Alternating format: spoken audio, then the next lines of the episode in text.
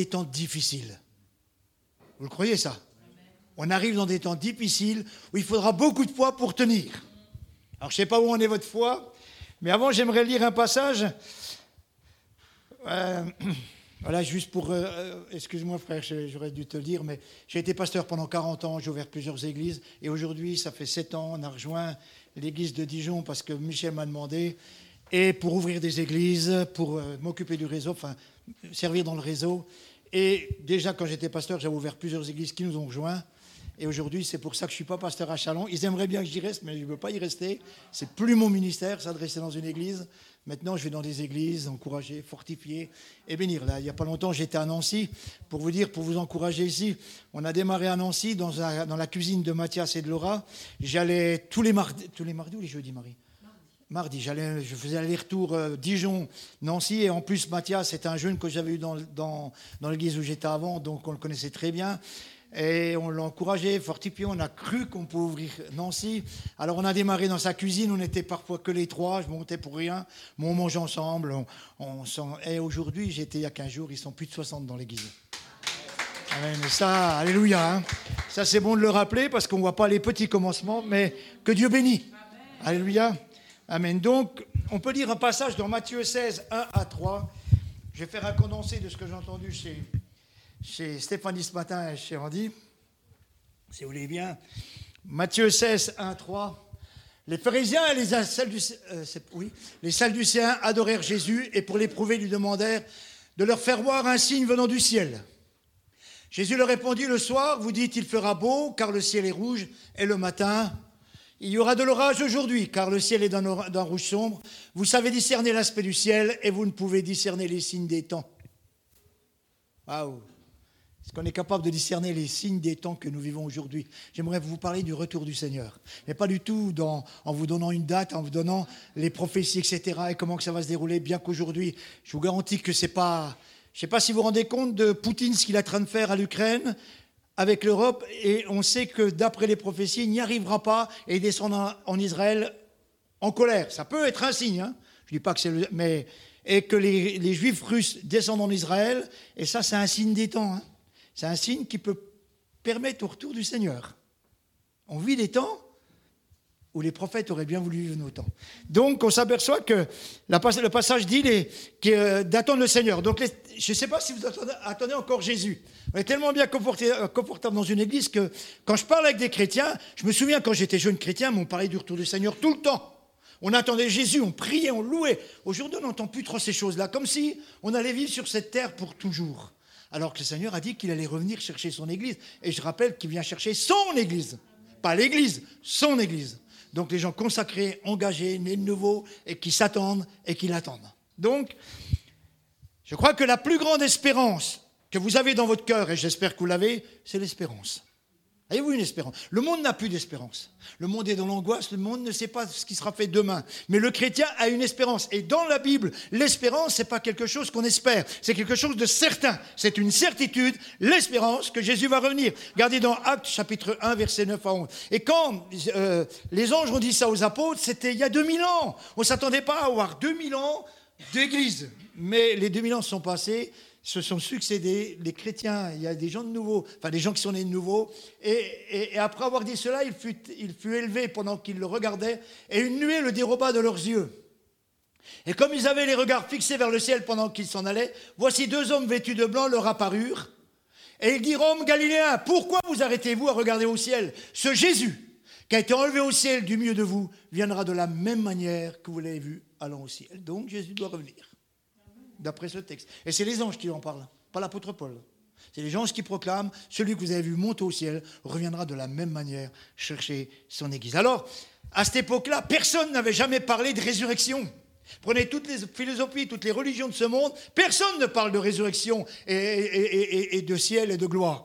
Et seul Jésus a dit qu'il allait ressusciter des morts. Pour ça, c'était un bouleversement. Et les, Thessaloniciens, quand l'évangile a pénétré leur cœur, l'apôtre Paul a commencé à proclamer le retour du Seigneur. Et les, les Thessaloniciens, eux, alléluia, étaient remplis de l'onction de Dieu et ils attendaient, et certains d'eux attendaient déjà le retour du Seigneur. De leur époque, ils pensaient que Jésus allait revenir. Alors ils pensaient à leur être cher qu'avait décédés.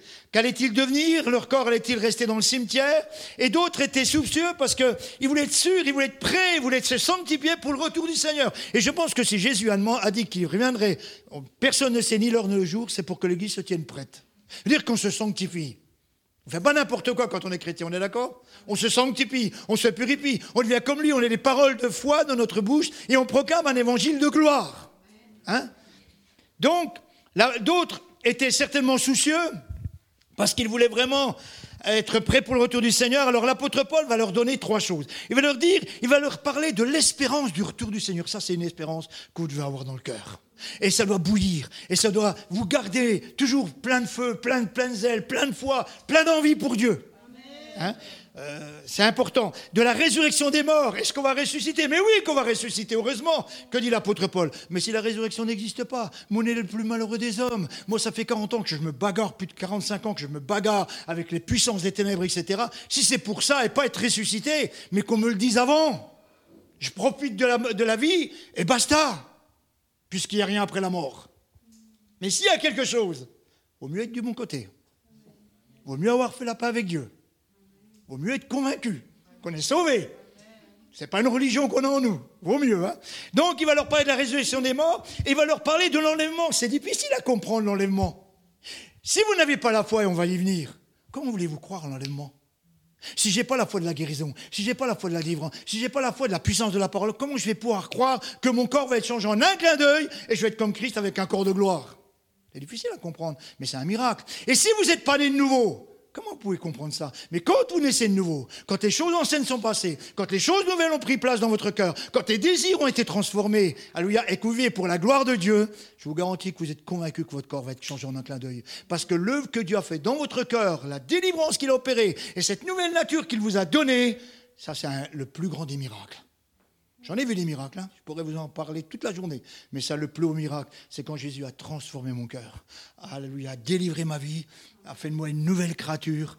Avec des nouvelles pensées. Et les choses que je n'arrivais pas à comprendre, je les ai réussi à les saisir parce que je les comprenais. Ça, c'est le plus beau des miracles. Il y a un passage qui dit nous ne voulons pas, frères, et c'est l'apôtre Paul qui parle aux Thessaloniciens, nous ne voulons pas, frères, que vous soyez dans l'ignorance au sujet de ceux qui dorment, afin que vous ne vous affligiez pas comme les autres qui n'ont pas d'espérance. Car si nous croyons que Jésus est mort et qu'il est ressuscité, croyons aussi que Dieu ramènera par Jésus et avec lui ceux qui sont morts. Voici en effet ce que nous vous déclarons d'après la parole du Seigneur. Nous, les vivants, restés pour l'avènement du Seigneur, on ne devancera pas ceux qui sont morts. ça veut dire qu'à un moment donné, à un signal donné, Jésus va revenir, nous, on sera transformés si on n'est pas mort, et les morts vont sortir des sépulcres ensemble, ceux qui sont morts en Christ. Hein. Et on va monter. Il leur dit qu'ils ne doivent pas être tristes. Je ne sais pas si, si vous avez déjà perdu quelqu'un de cher, c'est une parole qui était assez dure à comprendre pour les Thessaloniciens qui avaient perdu des êtres chers, un lui qui était décédé, mais quand, et, même quand un homme ou une femme on peut avoir une foi ferme, alléluia, mais quand on a perdu un enfant, un conjoint, ou, ou quand quelqu'un est mort, c'est toujours un choc traumatisant. Ça peut durer une semaine, des mois, des années parfois. Hein, des années. Et, on est humain. Alors on nous dit, il ne faut pas pleurer, il est mort, est dans le ciel. Mais Jésus a pleuré devant le tombeau de Lazare. Ah, il a pleuré, Jésus. D'accord. Il n'a pas supporté la mort. Et on ne doit pas supporter la mort. On doit proclamer la vie, nous. Amen. On proclame la vie. Alléluia. Et il y a toujours de la souffrance, de la séparation qui soulève des questions. On voit où vont nos morts aujourd'hui Ou seront-ils sont-ils heureux? Est-ce qu'on va les voir un jour? Peuvent-ils nous voir actuellement? Et pensant, pour certains religieux, qu'ils prient pour nous Les morts ne prient pas pour vous. On n'a qu'un médiateur entre nous et les hommes, enfin entre Dieu et les hommes, c'est Jésus-Christ. C'est lui le sacrificateur. C'est lui qui intercède, il est au trône de la grâce. Donc, regardez ce que l'apôtre Paul dit. Nous ne voulons pas, frères, que vous soyez dans l'ignorance au sujet de ceux qui dorment, déjà, on ne parle pas de mort, on parle de gens qui dorment, afin que ne pas vous affliger comme ceux qui n'ont pas d'espérance. Donc, l'apôtre Paul dit clairement aux chrétiens de son époque, mais ne soyez pas tristes et ne soyez pas ignorants. Nous avons la vie. Oui Je peux peut-être enlever ça. Que ça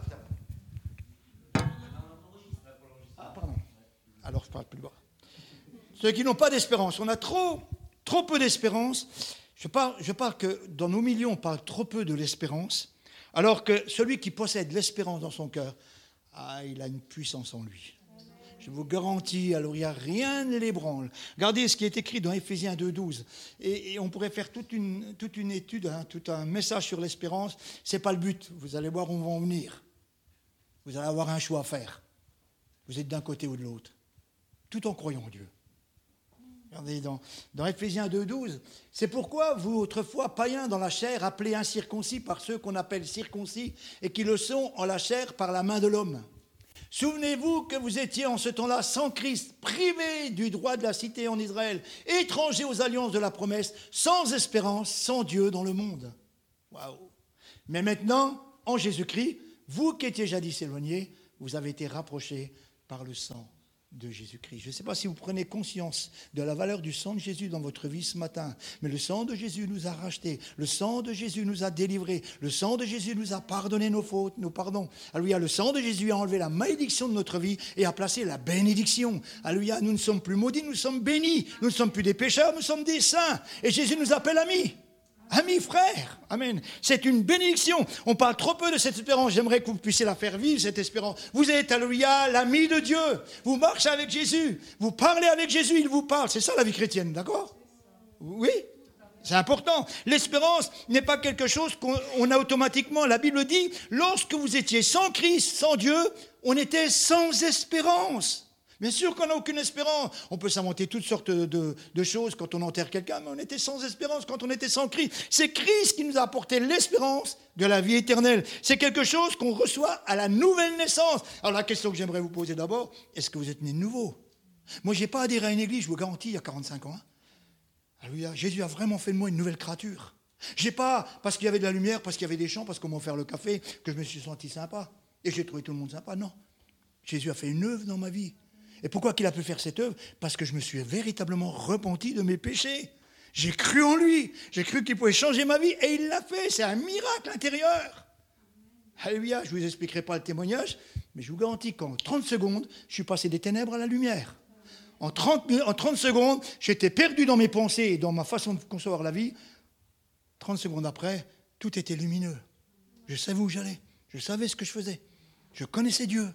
Ça, c'est un truc de malade. Il n'y a que Dieu qui peut faire cette chose-là. C'est un miracle intérieur. Amen. Un Pierre dit, béni soit Dieu, le Père de notre Seigneur Jésus-Christ, qui selon sa grande miséricorde nous a régénérés. Donc la grande miséricorde, c'est l'amour de Dieu, car Dieu a tant aimé le monde qu'il a donné son Fils unique, afin quiconque croit. Vous connaissez ce passage? Donc Christ a été donné pour toi. Donc, à cause de la grande miséricorde de Dieu, parce que Dieu a eu compassion et miséricorde pour ce monde, nous a régénérés. Donc, il y a une œuvre de régénération qui se prend en nous pour une espérance vivante par la résurrection de Jésus d'entre les morts. Alléluia, on est sauvés. On est délivrés. On peut sauter en l'air, on peut chanter. Le monde est perdu, pas vous. Vous prenez conscience de ça. Et si vous prenez conscience de ça, mais ne les laissez pas perdus, ces gens-là, allez les chercher, allez leur témoigner, allez leur dire, Alléluia, qu'il y a une solution à ce monde. Amen. Ma femme me disait ce matin, si je donnais mon témoignage aujourd'hui, je ne sais pas de quoi je parlerais, je parlerais plutôt de, comment tu m'as dit, elle, a, étudié plusieurs bouquins, etc. Il n'y a que la Bible. Il n'y a que la Bible qui donne les réponses. Il n'y a que la Bible qui est fiable. Il n'y a que la Bible qui est une pierre angulaire sur qui vous pouvez construire votre vie. Le reste, c'est farfelu. Ça ne tient pas. Ce n'est pas cohérent. La Bible est toujours cohérente. Elle est costaud, elle est solide. Jésus est la pierre angulaire pouvez bâtir votre vie dessus. Amen. La foi, j'aimerais vous dire, ne sert à rien s'il n'y a pas d'espérance. Si vous ne croyez pas que Dieu peut vous guérir, à quoi vous sert la foi? Si vous ne croyez pas que Dieu peut vous bénir, à quoi sert la foi? Alléluia. Ce ne sert à rien de demander à quelqu'un de croire si on lui donne rien à croire. Mais Christ est ressuscité. Moi, quand je, quand je lis la Bible et que Christ intercède pour moi, qu'il est mon souverain sacrificateur, que je peux chaque matin apporter mes besoins au trône de la grâce et qu'il me dit Fais connaître tes besoins, Gérard. Vas-y, proclame. Et moi, je suis là avec mon sang pour répondre à tes besoins. Ah, quelle grâce Oui quelle grâce On peut traverser cette vie, même dans les difficultés, alléluia, dans la joie et dans la paix, parce qu'on sait qu'il y a toujours une solution d'un côté ou de l'autre. Il y aura toujours une solution. Et la foi est une ferme assurance des choses qu'on espère. La foi se nourrit d'espérance. Regardez, dans Romains 4, 17, on va prendre l'exemple d'Abraham. Et après, on s'arrêtera avec Abraham et l'autre. D'accord? Deux, identités complètement différentes. Et dans nos églises, vous m'excuserez, mais il y a le grain, il y a, il y a le blé, il y a l'ivraie. On n'y peut rien, c'est là. Et Jésus dit, n'arrachez pas l'ivraie, de peur d'arracher le blé on ne peut pas faire autrement. Alors, je vais dire, faut pas qu'il vienne trop souvent, lui. Mais, mais, mais, mais l'évangile, c'est pas que sauter en l'air, crier, c'est pas ça, c'est pas que ça l'évangile. L'évangile aussi, soyez à l'image de Christ. Oui, je me fais comprendre. Il y a aussi une sanctification, il y a aussi une vie avec lui. Il y a une vie de foi, il y a, une assurance qui là, il y a, une profondeur aussi dans, la parole de Dieu qui doit naître en nous. Oui? D'accord? Regardez dans Romains 4, 17, on voit que Dieu parle à Abraham. Alors Abraham, lui, il sort de Mésopotamie, euh, il rencontre Dieu. Je. Il est parti par ordre de Dieu. Je t'ai établi père d'un grand nombre de nations. Euh, il est, il est notre Père devant celui auquel il a cru, Dieu qui donne la vie aux morts et qui appelle les choses qui ne sont point comme si elles étaient. Espérant contre toute espérance, il crut. Waouh! En sorte qu'il devint père d'un grand nombre de nations, selon ce qui lui avait été dit, telle sera ta postérité. Et sans faiblir dans la foi, il ne considéra point que son corps était déjà usé, puisqu'il avait près de cent ans et que Sarah n'était plus en état d'avoir des enfants. Il ne douta point par incrédulité au sujet de la promesse de Dieu, mais il fut fortifié par la foi, donnant gloire à Dieu. Et ayant la pleine conviction que ce qu'il promet, il peut aussi l'accomplir. Alléluia. Est-ce que vous avez cette conviction que ce que Dieu dit à sa Bible, il peut l'accomplir pour vous? C'est fort ça. Ayant la pleine conviction, une foi qu'elle a, qui croit. Et, j'ai mis trois mots dans ce passage c'est espérer, croire et devenir. Espérance contre toute espérance. Il est devenu parce qu'il avait cru. Amen. Ces trois mots, mettez-les dans votre cœur. Espérance de ce que Jésus est, qui il est, ce qu'il fait, ce qu'il a fait pour nous et ce qu'il fera. Croire à toute sa puissance et sa gloire, et que sa parole est la vérité, et devenir authentique, un vrai chrétien, un homme né de nouveau. Amen, c'est tellement important. À la base, il y a une promesse de l'Écriture, verset 17, c'est l'espérance. Il faut que cette espérance habite dans notre cœur. Alléluia. Abraham espère devenir une grande nation. Cette espérance, c'est un but qui le fait marcher et qui va déterminer tous ses choix. Quand on n'a pas d'espérance, on est un peuple sans frein qui ne médite plus la Bible. Quand on a l'espérance de la Bible, ça nous met en action et ça détermine nos choix. Parce que obligatoirement dans votre vie, vous allez avoir des choix à faire. Oui, des choix à faire. Moi, j'ai fait des quantités de choix. Vous savez, le jour où je suis parti la première fois à Épernay, j'ai tout quitté. Mon travail, tout. J'avais qu'un euro dans la poche. Et j'allais à l'aventure par la foi en Jésus-Christ. Dix ans après, il y avait une église avec plus de 130 personnes. Et des gens qui allaient servir Dieu. Parce que j'ai cru. J'ai cru qu'il était mon berger, qu'il était mon sauveur, qu'il était mon Seigneur, sa parole était vraie, et l'appel que j'ai reçu dans mon cœur était véritable. Alléluia, mais, quand il a dit je, vais te bénir, je n'ai rien vu. On le voit après. Abraham, il va lui dire Je te fais père d'une grande nation. Est-ce qu'il a vu la grande nation, Abraham? Il n'a rien vu. Il l'a salué par la foi. Et pourquoi il fait un choix, pas un autre? C'est en fonction de ce qu'il espère. Et pourquoi qu'on fait un choix et pas un autre? Parce qu'on espère. Sa foi le dirige vers ce qu'il espère et il l'obtient. C'est-à-dire qu'il le scelle dans la parole de Dieu. Verset 18, Abraham est devenu le père d'un grand nombre de nations. C'est fort ça. Alléluia. Et, nous faisons, la troisième chose, des mauvais choix parce qu'on ne croit pas, parce qu'on ne croit pas, parce qu'on n'espère pas réellement. Tu peux mettre Tite 1, 1, 1 à 13. Tite chapitre 1, verset 1 à 3, s'il te plaît. Tite 1, 1 à 3. Je ne te l'ai pas donné, mais. Amen. Il est important qu'on ait la foi. Vous savez qu'il y a un verset que Jésus dit Quand je reviendrai sur terre, trouverai-je la foi? Pas des gens qui chantent, pas des gens qui louent. Est-ce que je trouverai la foi? Donc, on s'aperçoit que dans, la, fin des temps, que le Seigneur revienne, ça va être le plus grand combat d'avoir la foi. Amen. Important ça. Est-ce qu'on a la foi? Ouais C'est important. Titre 1 à 3. Paul, serviteur de Dieu et apôtre de Jésus-Christ pour la foi des élus de Dieu et la connaissance de la vérité, qui est selon la piété, lesquels reposent sur l'espérance de la vie éternelle, promise dès les, plus anciens temps par le Dieu qui ne ment pas, et qui a manifesté sa parole en son temps par la prédication qui n'a pas été confiée d'après l'ordre de Dieu, notre Sauveur. Donc l'espérance proclamée par Dieu dans les temps, la foi vient de l'espérance. Je crois parce que j'espère. J'espère que Dieu est vivant, j'espère qu'il est ressuscité, j'espère qu'il a tout créé. Vous savez, si on ne croit pas qu'il a tout créé, on remballe la Bible. Hein. Je vous garantis, remballer la Bible. J'étais là même au feu. Moi, je suis très clair dans ma vie. Depuis le moment où j'ai mis le pied dans, la vie chrétienne, j'ai dit ou c'est vrai ou c'est faux. Si c'est faux, je m'éclate. Si c'est vrai, alors je passe pas à côté. Je passe pas à côté. Et je peux vous dire que pendant 45 ans, Dieu a confirmé que c'était vrai. Et que la Bible, on peut s'y appuyer et qu'on peut voir des choses extraordinaires. Extraordinaires. J'étais à, Nancy il y, a, 15 jours. Euh, Mathias me dit j'ai une personne qui est possédée. Alors, euh, quand on parle de possession en France, on a l'impression qu'on est, qu'on est des météorites. Mais, mes amis, euh, les Africains sont plus conscients de ça. Et nous, on ne se rend pas compte qu'on a des démons que les Africains n'ont pas, je vous garantis. Hein. On en a des bons. Regardez en Corée ce qui s'est passé cette nuit. On a fêté Halloween. Ah ben le diable, il a réclamé ses sacrifices, lui. Hein. Et il les a eus. Hein. Il les a eus. Hein. Vous savez, rien n'est anodin dans le monde spirituel. Vous êtes d'un côté, vous êtes de l'autre. Il n'y a, a, a, rien à faire. Et là, il me dit qu'il y a une sœur africaine, son papa était sorcier, il y a eu des malédictions sur elle, elle doit avoir un héritage, si je peux prier avec elle, donc tout le monde est parti. On a prié avec elle, tombée par terre, la femme. Vous avez déjà vu quelqu'un qui nage par terre? Ben, Elle nageait par terre. Les démons la faisaient nager. C'est impressionnant. Moi, j'ai vu des choses impressionnantes hein, de la part de gens qui étaient possédés. Donc, c'est une réalité. Alors, si ça, ça existe, ben, Dieu aussi, il existe. Alléluia, la grâce aussi. Et quand il dit, je vous ai donné l'autorité, la puissance de, de, marcher sur tous les scorpions, les serpents et toute la puissance du diable, c'est une vérité. Christ, par sa mort, a vaincu l'ennemi de nos âmes et maintenant on peut lui résister d'une foi ferme et il s'enfuit loin de nous. On doit le croire. Et ça, c'est une position de foi. Amen. C'est important.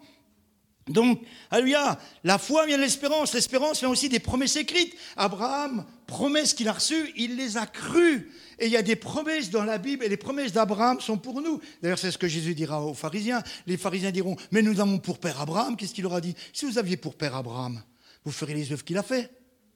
Mais maintenant, vous faites des œuvres du diable, vous êtes du diable. Il dira ça aux religieux. C'est un message fort. Je ne sais pas si vous vous rendez compte ce que Jésus est en train de dire à un peuple qui, croit avoir la vérité et qui est complètement planté dans sa façon de faire sa religion. Jésus leur dit, vous avez pour père Abraham, faire les œuvres qu'il a fait. Mais maintenant, vous avez pour père le diable. Waouh Waouh et avoir la foi d'Abraham, c'est croire aux promesses d'Abraham. Amen. Avons-nous cette espérance du retour du Seigneur? Alléluia, du ciel, d'une vie glorifiée. Et puis, dans l'éternité, c'est pour ça qu'on peut chanter, c'est pour ça qu'on peut louer, c'est pour ça qu'on peut, Alléluia, qu'on est toujours plein de joie, parce qu'on attend, on espère, on croit. Amen. Au retour du Seigneur. Donc, il y a verset, mais quand le Fils de l'homme viendra, trouvera-t-il la foi sur la terre? Je pense que on a une époque, vous m'excuserez, frères et sœurs, je, je me balade pas mal dans les églises, on a perdu la foi de la guérison divine. Très peu de gens demandent à un pasteur de prier pour eux quand ils sont malades. Je vais vous dire, la première église que j'ai ouverte à Épernay, au bout de 9 ans, aucun chrétien n'allait voir un médecin sans passer par chez moi pour que je prie pour eux. Et attendre si Dieu guérissait. Ça ne veut pas dire qu'on n'allait pas voir le médecin. Ça ne veut pas dire qu'on ne faisait pas confiance. Mais avant, on allait vers Dieu si lui, il était capable de nous guérir. Et on a vu des choses formidables. Je vous garantis. Hein. Vu des choses formidables. D'autres perdent la vision du ciel et d'éternité. Il y a d'autres encore perdent la foi dans le retour du Seigneur et combien ont perdu la vision de la présence permanente de Dieu dans leur Église. Alors, alors on fait toutes sortes de choses pour, pour, pour, pour faire croire que le Saint-Esprit est là. Mais, mes amis, moi je vais au stade, je vais au Vélodrome, j'aime le foot, je suis marseillais. Je vais au Vélodrome, quand il y a 60 000 personnes qui se mettent à chanter, mais j'ai les poils qui se dressent. C'est le Saint-Esprit ça Non, c'est l'esprit de la chair ça. Le Saint-Esprit, c'est bien autre chose, mes amis. Le Saint-Esprit me convainc, le Saint-Esprit m'attire, le Saint-Esprit me fait travailler, m'engage. Amen. Le Saint-Esprit me rappelle tout ce que Jésus a dit, etc. Amen. Et, c'est important. Si vous prenez, je ne sais pas si vous les dernières fois, mais ça, ça m'a marqué. C'est David et Goliath. Vous, mais vous rendez compte où on est Israël? Le Saül qui a prophétisé pendant 24 heures a fait ce qu'il ne fallait pas, ne fait pas ce que Dieu lui demande. Et là, à un moment donné, il va bientôt mourir. Hein. il se trouve dans, dans la vallée des, des côté Philistins. Et les Philistins s'avancent. Et regardez bien ce qui est marqué. Pendant 40 jours, ils se sont avancés et Israël a reculé. Pourquoi? Parce qu'ils ont fait une erreur. Si, je si vous voulez dire la dernière fois, je vous le redis. Ils ont fait une erreur. À un moment donné, ils ont dit on ne veut plus euh, que Dieu règne sur nous, on veut un roi comme les autres nations. Et, Dieu a dit à Samuel, c'est pas toi qui rejettes, c'est moi, ils veulent pas de moi. Alors il donne-leur un roi. Et ce roi vous, vous amènera. Et, regardez bien comment, comment discute Goliath. le diable connaît la Bible. Regardez avec Adam et Ève comment il a manipulé. Il leur dit, Goliath il s'avance, puis il leur dit, vous n'avez aucune puissance. Parce que maintenant, c'est plus l'Éternel qui est votre chef. C'est Saül qui est dans le péché. Ah, on n'avait plus de force. Et vous regardez Israël, recule, ça fait 40 jours qu'il recule. Tous les matins, ils se lèvent, ils tapent sur leur bouclier, parce qu'à cette époque-là, on donnait de la confiance en tapant le bouclier. Donc, Alléluia, gloire à Dieu, tous les versets qu'on veut. Mais dès que Goliath arrivait et marchait, tout le monde reculait. Et c'est le petit berger, un petit David, qui a gardé sa foi en Dieu. Parce qu'Israël a perdu la foi, Israël ne marche plus dans la foi. Il n'y a plus qu'un Jonathan, le fils à Saül, qui croit et qui marche par la foi, puisque peu de temps avant, il a vaincu les Philistins à Micmash. Mais, on s'aperçoit que David arrive, il dit Moi, j'irai combattre contre lui. Et, il dit Mais tu peux pas, tu n'es pas un homme de guerre, tu es un gamin. Et on essaye de lui mettre le costard à, à Saül, mais c'est trop grand pour lui, enfin son bouclier et tout. Il dit Mais c'est trop grand pour moi, je n'ai pas besoin de ça. Et à un moment donné, David va dire va dire quelque chose de fort qu'un chrétien doit pouvoir dire. Il va dire Sache que quand je suis dans les montagnes, et ça, personne ne le savait. Il n'y a que David qui le sait. Quand un lion vient prendre une brebis, je le tue. Quand une ours arrive, je la tue. Et là, il témoigne de la grandeur et de la puissance de Dieu et du bras de l'Éternel qui est avec lui quand il garde ses quatre moutons. Voilà qui est Dieu. Et il regarde euh, Goliath, il dit, toi, toi là-bas, toi tu t'appuies sur la chair aussi. Et tu t'appuies sur tes armes et sur ton armée. Mais sache une chose, c'est que moi, je m'appuie sur l'Éternel. Et tu as fait une erreur, mon ami. Tu as insulté l'armée de l'Éternel, tu as insulté Dieu lui-même. Tu as fait croire à tout le monde qu'il n'existait pas. Aujourd'hui, l'Éternel va te livrer entre mes mains et je vais te tuer. Ça, c'est des paroles de conquérant, c'est des paroles de foi, c'est des paroles d'assurance, c'est des paroles d'espérance, c'est des paroles qui s'appuient sur ce que Dieu est. Et pourquoi David peut le faire? Parce qu'il a une vie avec Dieu, mes amis. Il n'a pas une vie partagée, il connaît son Dieu. Il sait qui est Dieu. Et que Dieu le défendra parce que Dieu bénit Israël. Alléluia et Goliath va mourir. Quel âne Moi, je n'aurais pas fait ce qu'il a fait, Goliath. Hein. on ne se mesure pas à Dieu. Tôt ou tard, on le paye. Et on ne touche pas l'armée de Dieu. Vous savez pourquoi? Il ne permettra pas que quelqu'un vous touche. Parce que si quelqu'un vous touche, il touche l'œil de Dieu. Et Dieu ne supporte pas. On ne touche pas le peuple de Dieu. Ceux qui marchent avec Dieu, ceux qui vivent en lui, ceux qui ont cru en lui, on ne les touche pas. Je vous garantis. Hein. C'est vrai ce que je veux dire. Notre foi, doit être basé sur la foi de la résurrection. Jésus n'est pas resté dans la tombe. La Bible dit qu'il est monté au ciel. Dans Jean, il a marqué, Jésus leur dit, je suis la résurrection et la vie. Celui qui croit en moi vivra même quand il sera mort. Donc ça, c'est une position de foi. Et la venue du Seigneur dans les airs nous remplit d'espérance, l'espérance d'une vie meilleure, sans douleur, sans tristesse. Et c'est ce qui est marqué dans l'Apocalypse. Il essuiera toute larme de vos yeux, sans infirmité, sans maladie, sans mort, plus de peur. On sera des gens nouveau-nés, transformés à la gloire de Dieu. Et c'est fini pour nous. On est dans la gloire de Dieu. On est dans la présence de Dieu. Et le mal ne nous touche plus, même plus le péché. Vous savez, ce péché qui est en nous, qu'on ne supporte pas, ces habitudes qu'on a, des fois charnelles, et qu'on ne supporte pas et qui s'accrochent à nous, là, comme des pieuvres, à lui, à ça, c'est terminé. On n'aura plus à combattre. On sera comme Christ. Ça, quelle espérance, mes amis. Ne plus avoir à combattre avec nos mauvaises manières de faire, nos mauvaises paroles, nos mauvaises attitudes, nos mauvais raisonnements, parce qu'on en a, hein. On n'est encore pas là-haut, hein. On va vers le haut, mais là-haut, c'est terminé. Amen. La parole nous dit qu'on sera enlevé en un instant, en un clin d'œil. Ça signifie que si je suis enlevé en un clin d'œil, j'aurai pas le temps de prier, j'aurai pas le temps de me mettre en règle, j'aurai plus le temps de témoigner, j'aurai plus le temps de faire la paix avec Dieu, de me repentir de mes péchés en un clin d'œil. Ça veut dire c'est fini, c'est maintenant. Il faut que je sois prêt. Il ah, faut que je marche avec Dieu. Il faut que je sache en qui je crois. C'est important. Et c'est instantané, ça sera immédiat, ça sera imprévisible. Et il est important de veiller sur nos cœurs, alléluia, et de faire et de, choisir les, bonnes priorités de nos vies. Veillez sur la volonté de Dieu personnel parce que Dieu a quelque chose à vous demander. Déjà, il a demandé à l'Église d'être le témoin, le témoin parmi toutes les nations. Et on doit être un témoin. Pas seulement en disant que Jésus mon frère, si tu te donnes à lui, tu peux te changer. Non, par les fruits de l'esprit qui sortent de notre vie. La bonté, la miséricorde, la grâce. Alléluia, toutes ces choses, vous savez, dans Galates 5, 22, alléluia, où il, y a, où il y a les fruits de l'esprit, l'amour, la bénignité, la patience, la bonté, etc. Ça, c'est, quand même bien dans notre travail de, de pouvoir euh, hein, toucher les cœurs des gens qui nous entourent par ces fruits-là. Parce qu'ils sachent qu'on est différent. On n'est pas comme les autres. Mais nous, on n'est pas comme les autres. Alléluia. Christ est en nous.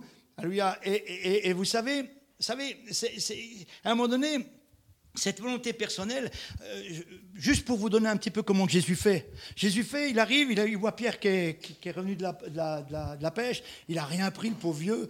Euh, ça fait des jours qu'il n'a rien pris, il n'y a plus de poissons, donc euh, hein, il n'y a pas beaucoup d'espérance. Et Jésus lui dit, tu me prêtes ta barque parce qu'il y a une foule qui est là, je voudrais leur prêcher la parole.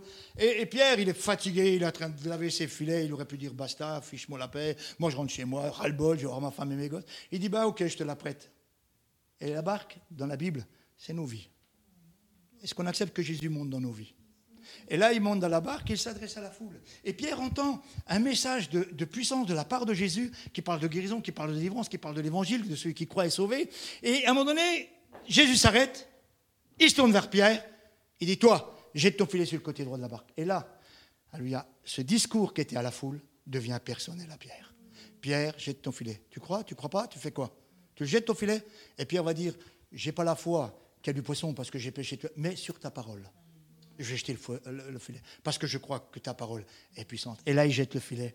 Amen. Et il ramène plein de poissons. Et regardez, avec Dieu, c'est toujours comme ça. Bien sûr qu'il y a des moments de, de, combat, etc. Et ça, ça fait partie de l'eau. On est rentré dans une guerre spirituelle. Le diable nous contrarie, il est en face de nous. Mais souvent, quand Dieu nous bénit, c'est toujours une abondance. La barque a été pleine, de poissons à un tel point qu'il a fallu remplir les autres barques. Vous regardez la Samaritaine quand elle vient vers Jésus. Comment qu'elle repart? Elle a soif, elle cherche le bonheur, elle ne trouve pas. Et Jésus la renvoie chez elle en nouveauté de vie. Et il y marquait que des fleuves d'eau vive couleront de son sein. C'est pas une goutte, c'est des fleuves d'eau vive. Donc de nos vies doit sortir des fleuves d'eau vive. Amen. Alléluia, c'est tellement bon. Je ferai de toi un pêcheur d'hommes et Pierre deviendra un pêcheur d'hommes. Si vous regardez dans Luc 17, 32, souvenez-vous de la femme de Lot. Elle avait beaucoup de privilèges, mais elle a péri. Elle, avait un, mari qui tourmentait son, âme nuit et jour, c'est marqué, mais elle a péri. Elle, a été au sujet, le sujet de beaucoup de prières, elle a péri. Elle a été avertie par Dieu lui-même, mais elle a péri. Elle connaissait les dangers qui la menaçaient, mais elle a péri. Elle, fut conduite hors de Sodome. Sodome va être détruit, elle sort, de Sodome. C'est bon, ça y est, elle, elle va être sauvée. Elle a péri. Elle fut presque sauvée. Elle a péri. Et son cœur n'avait pas rompu avec Sodome et Gomorre. Qu'est-ce qui faisait qu'Israël était toujours en contestation avec Moïse dans le désert? Parce que leur cœur était tout toujours attaché à l'Égypte. Ils n'avaient pas coupé avec l'Égypte. Qu'est-ce qui fait que nous, parfois, on est dans des compromis? C'est parce que notre cœur est resté dans ce monde de péché. Amen. Et on l'aime, ce monde de péché. C'est pour ça. On garde nos compromis. Et, et ça nous enlève l'assurance ce que Dieu peut faire. Amen. Si quelqu'un est en Christ, nouvelle créature. Les choses anciennes sont passées, voici toutes choses deviennent nouvelles. Que dira Jésus à un homme religieux? Alléluia, il rencontre un homme religieux, Jésus, il parle avec lui, et cet homme répond. Il répond à peu près bien. Il dit Tu n'es pas loin du royaume de Dieu. Mais pas être loin, c'est pas être dedans. C'est pas être dedans.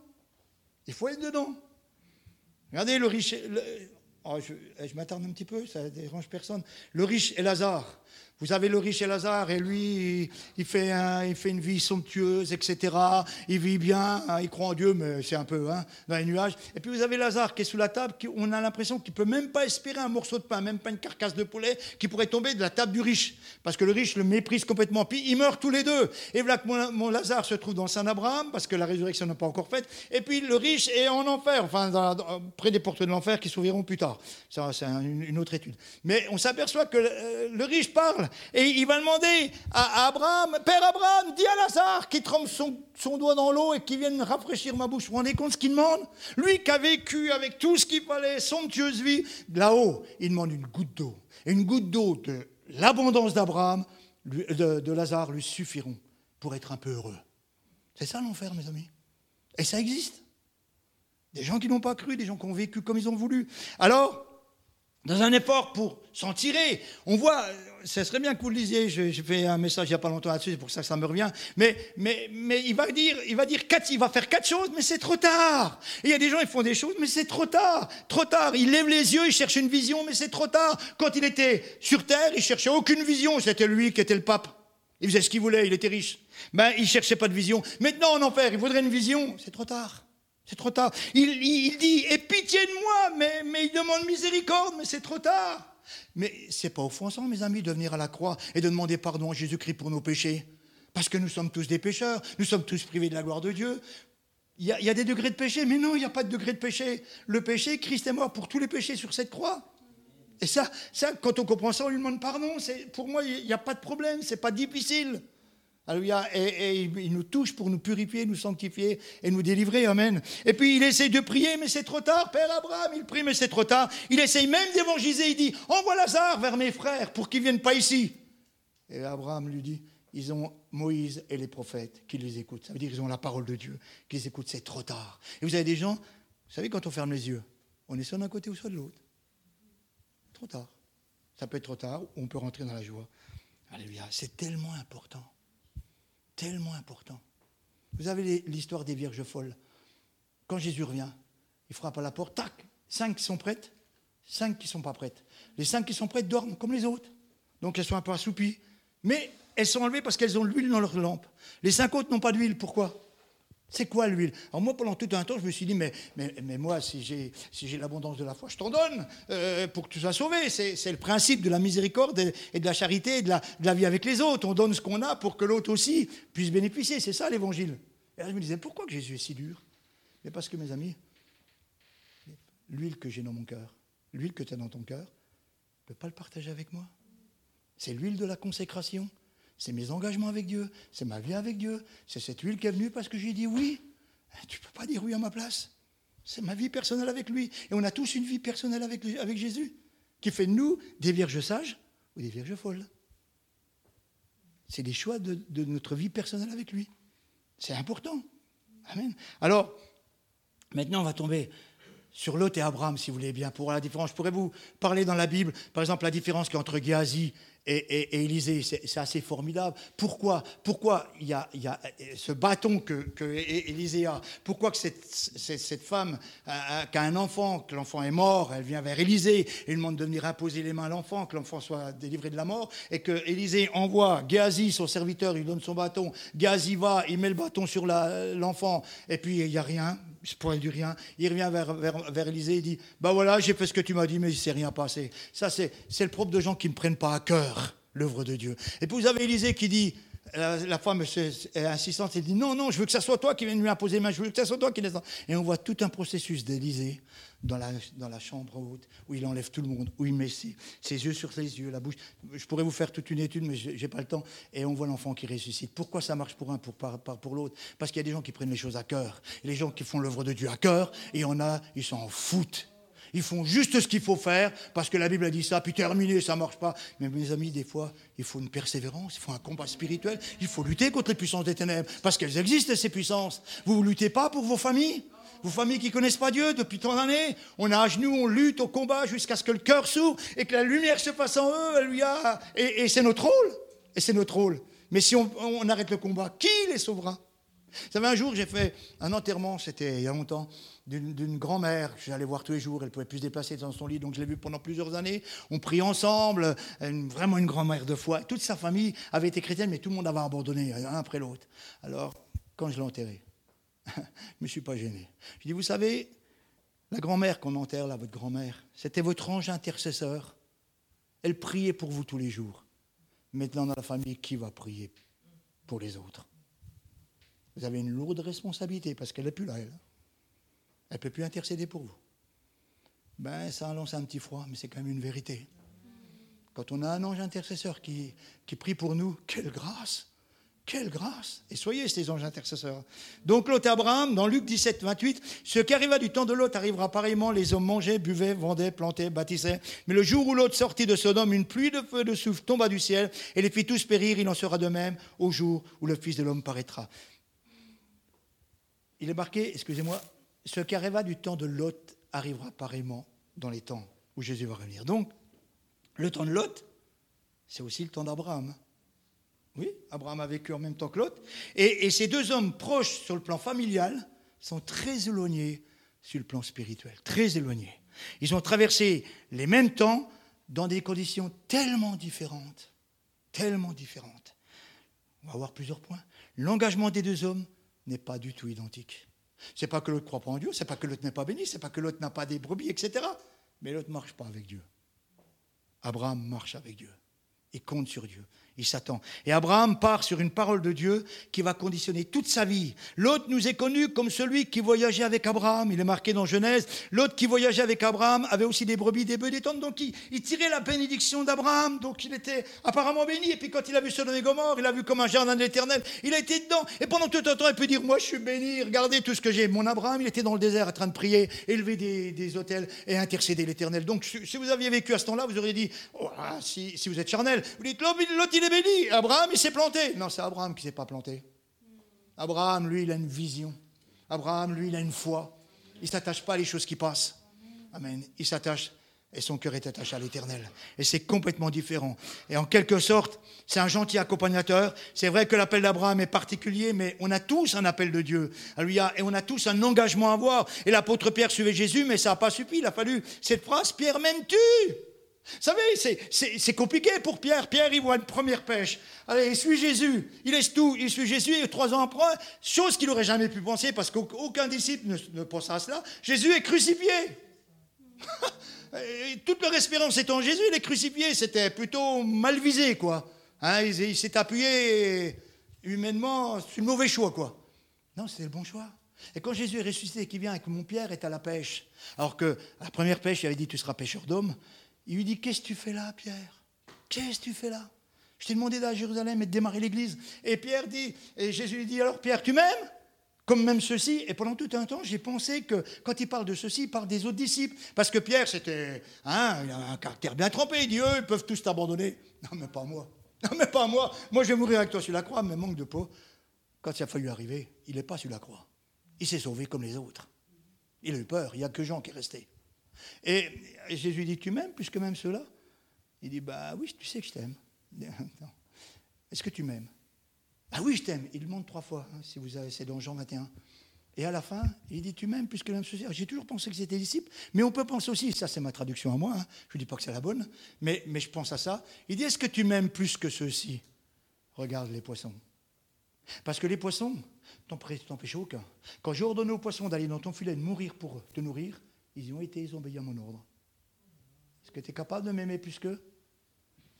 Et, ça, peut être, ça peut être vrai ce que je dis, parce que la suite parle de alors, tu me, euh, euh, Pierre dit oui, je t'aime, alors quelqu'un va te ceindre et va te conduire où tu ne veux pas aller, comme les poissons. Les poissons n'avaient pas envie d'aller dans ton filet, c'est moi qui les ai envoyés, et tu me glorifieras par la mort que tu vas subir, comme les poissons. Et Pierre dit oui. Est-ce qu'on est prêt, nous, ce matin, à dire oui? Ouais, je vous dérange pas trop, hein, vous me dites. Pierre m'aimes-tu Parce que je crois, je crois, mes amis, qu'on a tous une destinée. On n'est pas, pas Pierre. On a tous un choix. On a tous une, euh, une direction avec Dieu. Mais, mais Jésus nous demande est-ce que tu m'aimes? Parce qu'on marche par amour. Et Dieu bénit ceux qui l'aiment. Amen, c'est important. Abraham, une deuxième chose, voit les choses promises. C'est dans la foi qu'ils sont tous morts sans avoir obtenu les choses promises, mais ils ont vu les saluer de loin, reconnaissant qu'ils étaient étrangers, voyageurs sur la terre. L'autre, lui, vit pour la plaine du Jourdain. C'est marqué, l'autre leva les yeux, il vit comme la plaine du Jourdain, comme un jardin de l'éternel. Il a vu, Alléluia, c'était jusqu'à soir, comme un, un, jardin de l'éternel, comme le pays d'Égypte. La convoitise des yeux qui vient du monde et du diable détruit la foi, l'étouffe et la fait périr. Et souvent, à force de garder les choses de ce monde, D'ailleurs, tout le monde court, hein. on court tous après la richesse, après ces choses-là. On en veut tous, on n'en a jamais assez. Comme si, comme si c'était cela. J'ai entendu Alain Delon, vous connaissez Alain Delon? Oui, tout le monde connaît Alain Delon. Il y, a pas, il, y a, un temps, il y a à peu près dix ans, j'ai entendu un interview de lui, et le journaliste lui a dit, et, bah, c'est quelqu'un qui a, de l'abondance, c'est quelqu'un qui a vécu. Et il dit, est-ce que vous êtes heureux? C'est ce qu'il a répondu. Je donnerai la moitié de ma fortune pour connaître la joie, être heureux. Ça veut dire qu'il n'y était pas. Il n'y était pas. Beaucoup de gens, on croit qu'ils sont heureux. Et notre, jeunesse s'identifie à eux, alors que c'est des gens qui sont malheureux comme des pierres. Amen. On ne s'identifie pas à Jésus parce qu'il est mort sur la croix, mais il est ressuscité et il donne la joie et l'espérance. Amen. Alléluia. La convoitise des yeux Attention à cette convoitise. C'est comme ça qu'Adam et Ève se sont fait avoir. Abraham, une troisième chose, va en fonction de ce qu'il attend. Car il attendait le cité qu'a de solides fondements, celle dont Dieu est l'architecte et le constructeur. L'autre, lui, il ne vit pas dans cette dimension spirituelle. Il vit pour lui, pour sa dimension lui. Vous savez, vous avez des gens, même dans nos églises, excusez-moi si je vous bouscule, mais vous causez avec eux, c'est très limité, c'est très carré, c'est très pénible. Moi, j'en veux pas de leur vie chrétienne. Ah ben j'en veux pas, je vous garantis.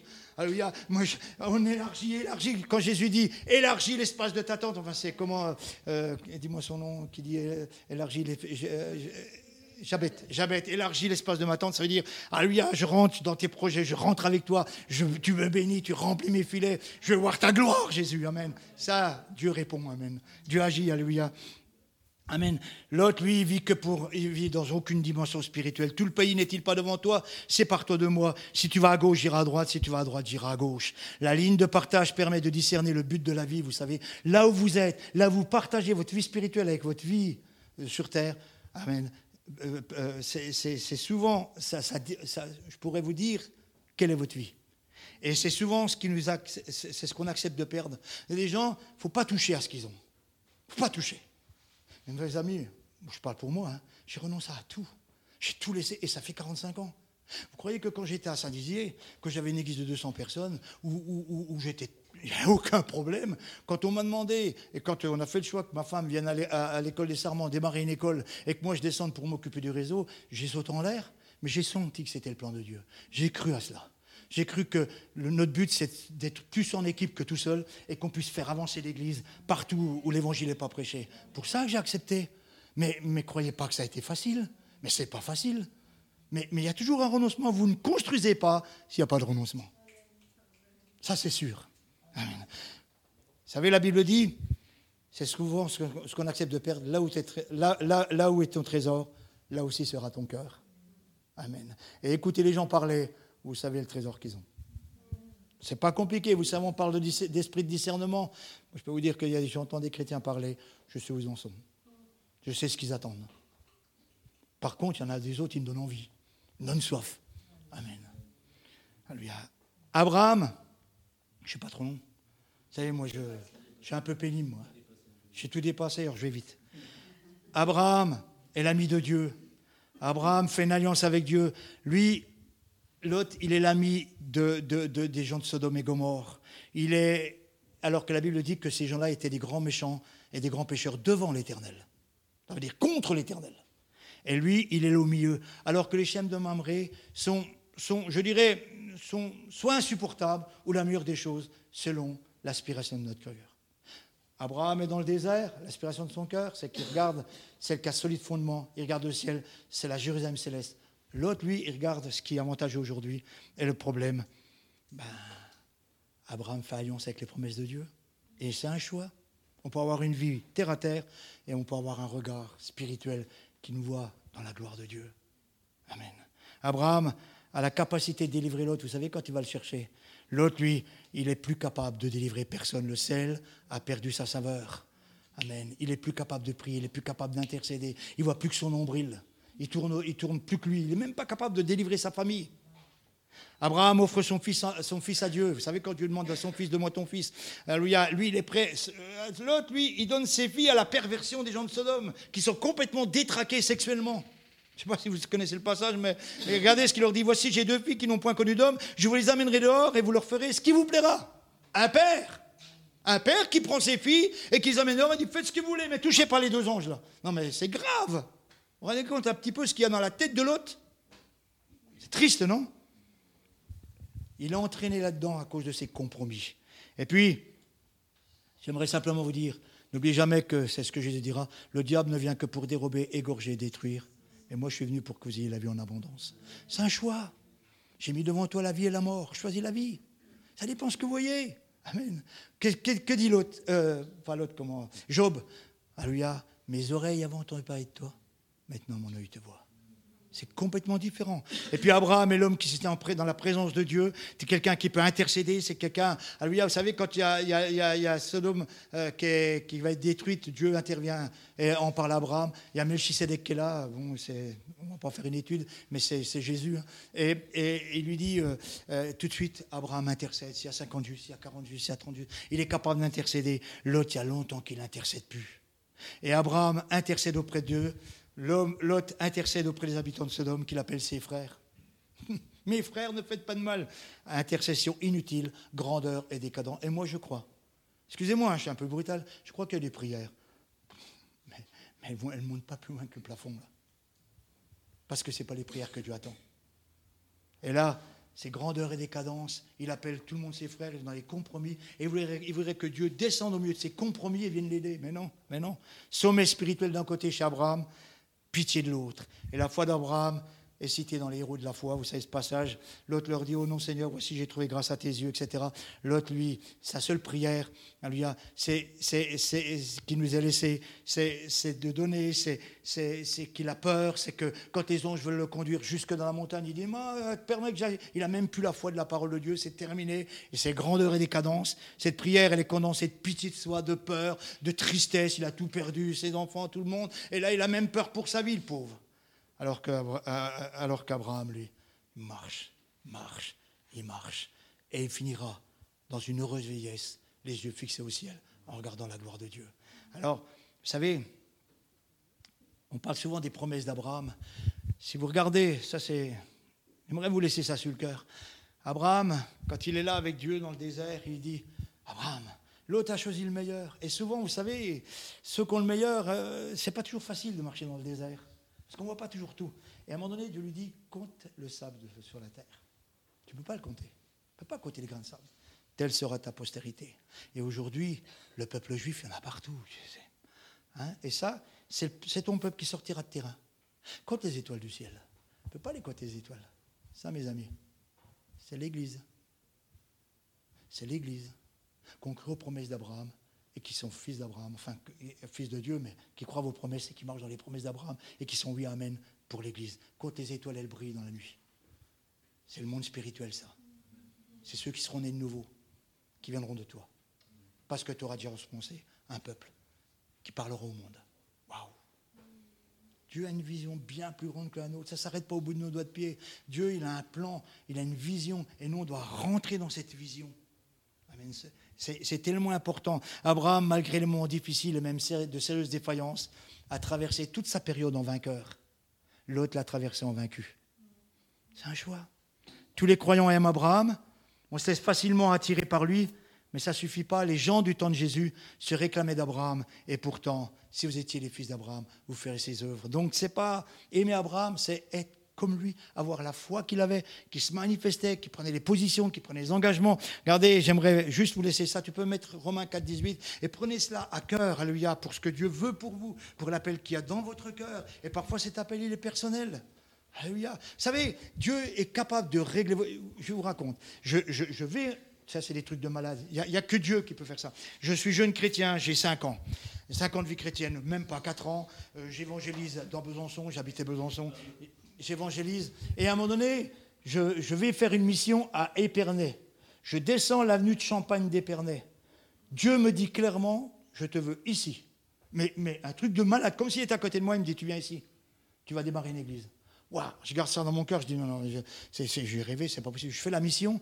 le dimanche, je me retrouve à Besançon, notre pasteur me dit il faut aller à Reims, il y a, quelqu'un qui a démarré une œuvre, je voudrais que vous y alliez. Personne n'y allait. Et il vient vers moi, il me dit Gérard, faut que tu ailles. J'ai dit mais non, mon frère, j'ai fait trois, trois semaines de mission, je suis fatigué, il me reste une semaine de vacances, je la prends parce que après je reprends le boulot. Il me dit vas-y, il faut que tu ailles, parce qu'il faut les aider. Alors j'ai dit bon, ok, j'y vais. Je pars à Reims, j'arrive à Reims.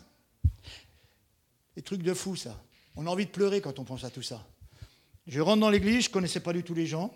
Je dis bonjour, bonjour. Je vais à la cuisine, une personne est de dos, à la, en train de laver, la, enfin préparer. Le, on est arrivé vers 11h, elle préparait leur, repas du midi.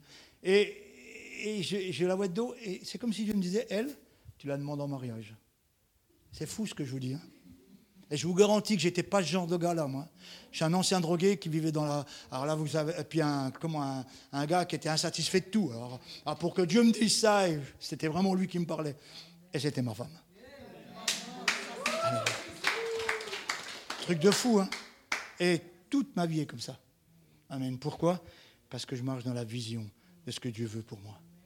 Et je m'en écarte ni à droite ni à gauche. Et même si ça me coûte, et croyez-moi que ça nous a coûté plus d'une fois, je marche parce que je crois en lui. Je crois en sa parole. Je vis pour lui.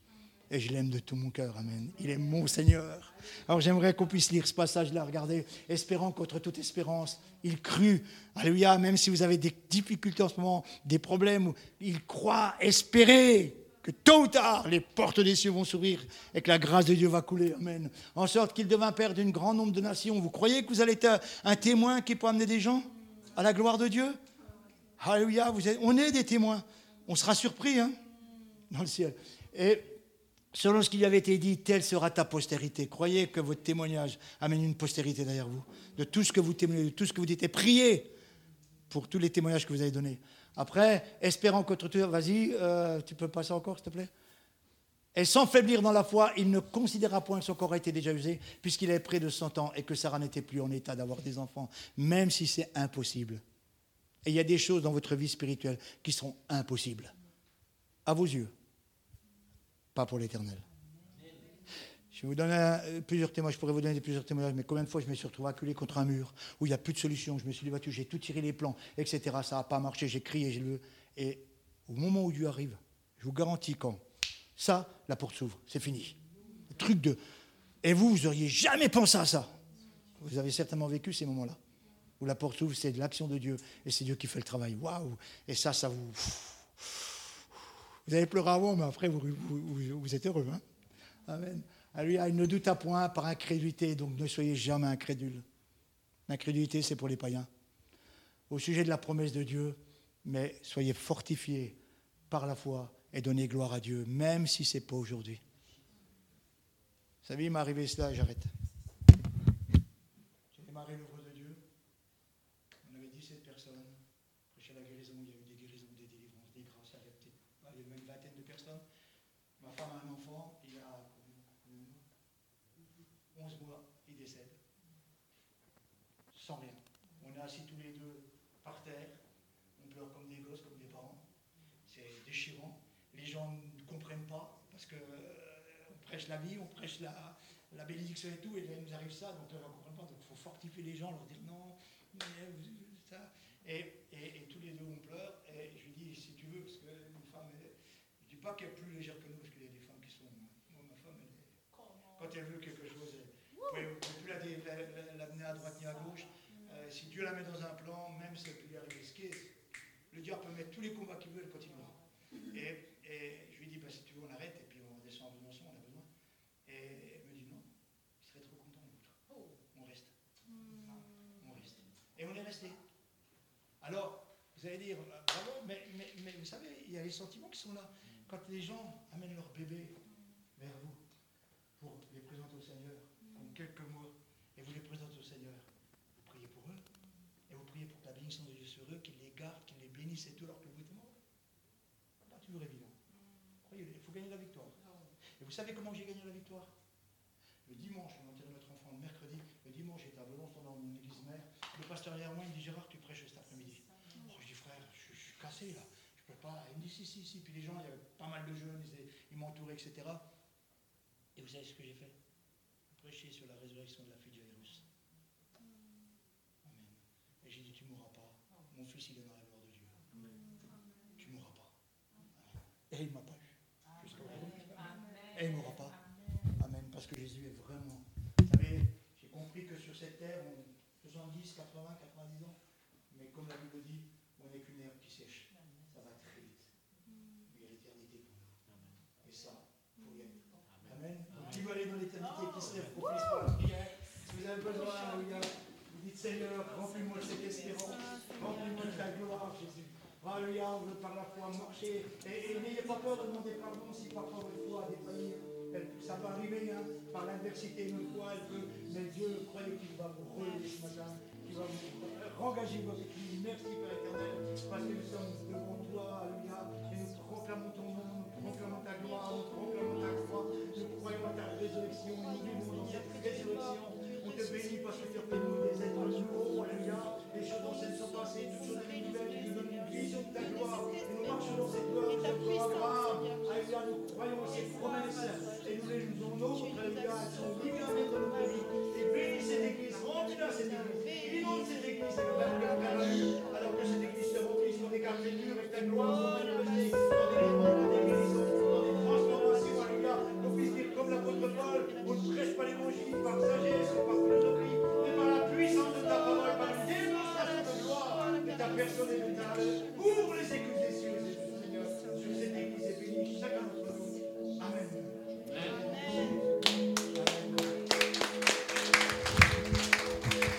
Waouh, merci mon GG, pasteur Gérard, pardon.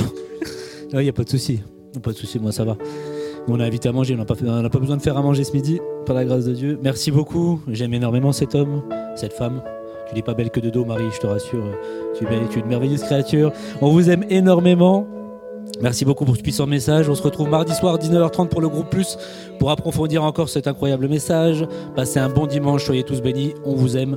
Amen.